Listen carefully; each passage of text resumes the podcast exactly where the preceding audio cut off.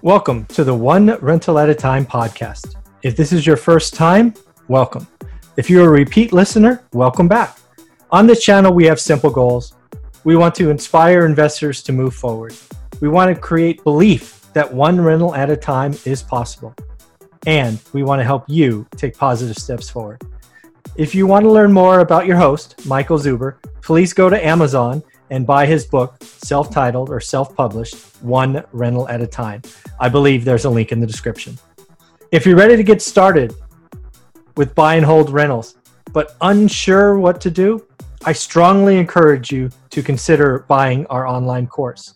It gives you the tools to get started, help you learn your market, allows you to compare deals, and so much more. Lastly, by buying the course, you are granted access to a private Facebook group where I and my students interact daily. Everyone is equal, and we just keep helping everyone move forward. It is so much fun to watch, and again, I believe a link is in the description. With that, on with the show. Hey, y'all, this is Anna REI Mom Kelly, and I am just thrilled and honored to be a part of One Rental at a Time's podcast with Michael Zuber. So Michael asked me if I would do a couple of guest spots for one rental at a time, and I was absolutely honored to be able to come on and share with you a little bit of um, practical guidance and help and quick tips for you as you pursue your dreams of real estate investing and creating cash flow with one rental at a time. And so today I want to talk to you a little bit about um, the things that you can do to make sure that you're building a recession resistant portfolio.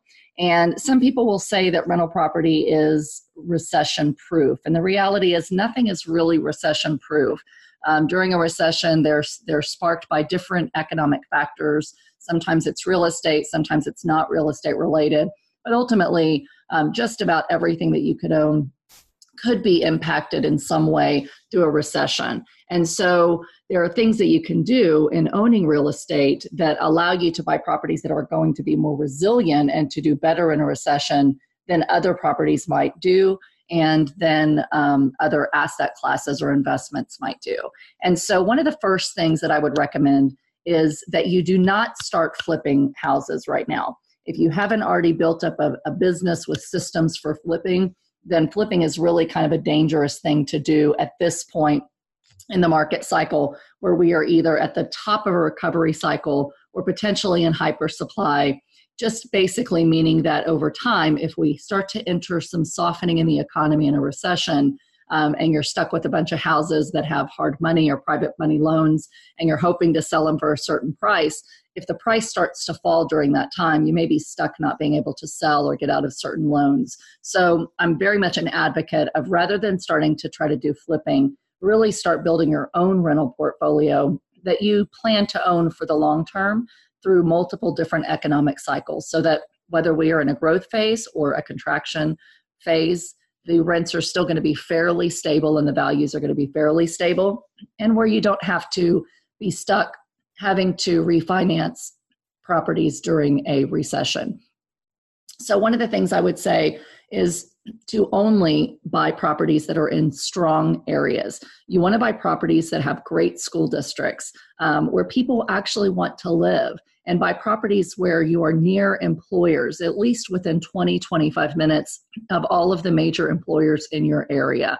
Because if you're buying in areas that don't have strong schools and don't have strong um, economic drivers like employers nearby, you're really buying in areas where if people are hit with a recession, um, they're not going to want to stay. They may not want to stay anyway, even during good times, because of the distance to drive to their employer or because they want to have their kids in really good school districts. So, by buying in areas that are near employers, near other economic activity like shops and restaurants and places that people want to go, and in really good school districts, you're going to have a constant stream of tenants wanting to live in your property even if there is some type of economic slowdown and softening.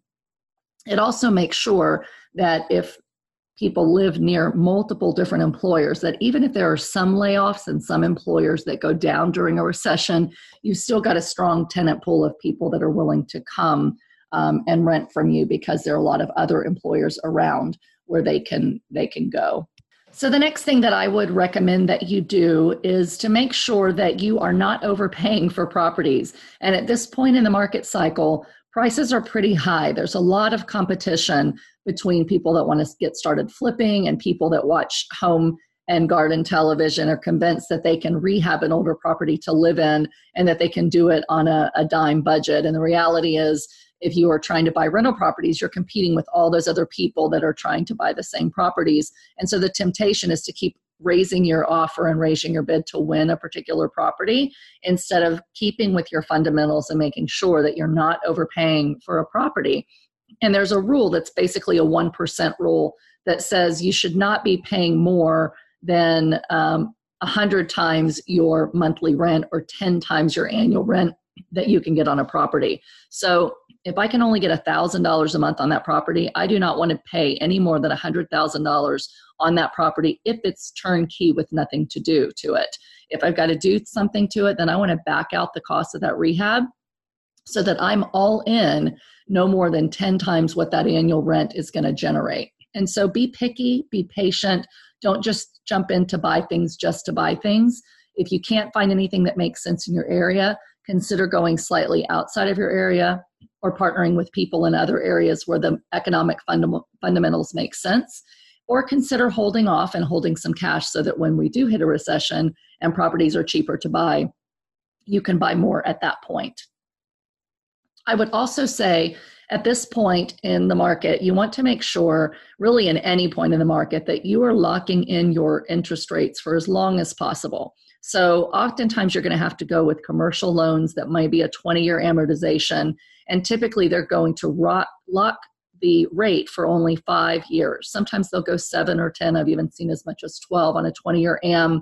Um, but ideally, if you can qualify for conventional loans on one to four unit buildings, you can get up to 10 uh, conventional loans. You'll have to put a little bit more money down the rates are going to be slightly higher, but you can get 30 year amortization, and that makes for amazing um, stability in your rental portfolio. So don't go to bridge loans or ARM loans when you're buying rental property for the most part, unless you're very, very experienced. Uh, even with a lot of experience buying properties over the last uh, several years, I still don't like bridge financing with very few exceptions, and especially at this point in the market cycle. So lock in your rates as low as you can for as long as you can when you're buying your rental properties.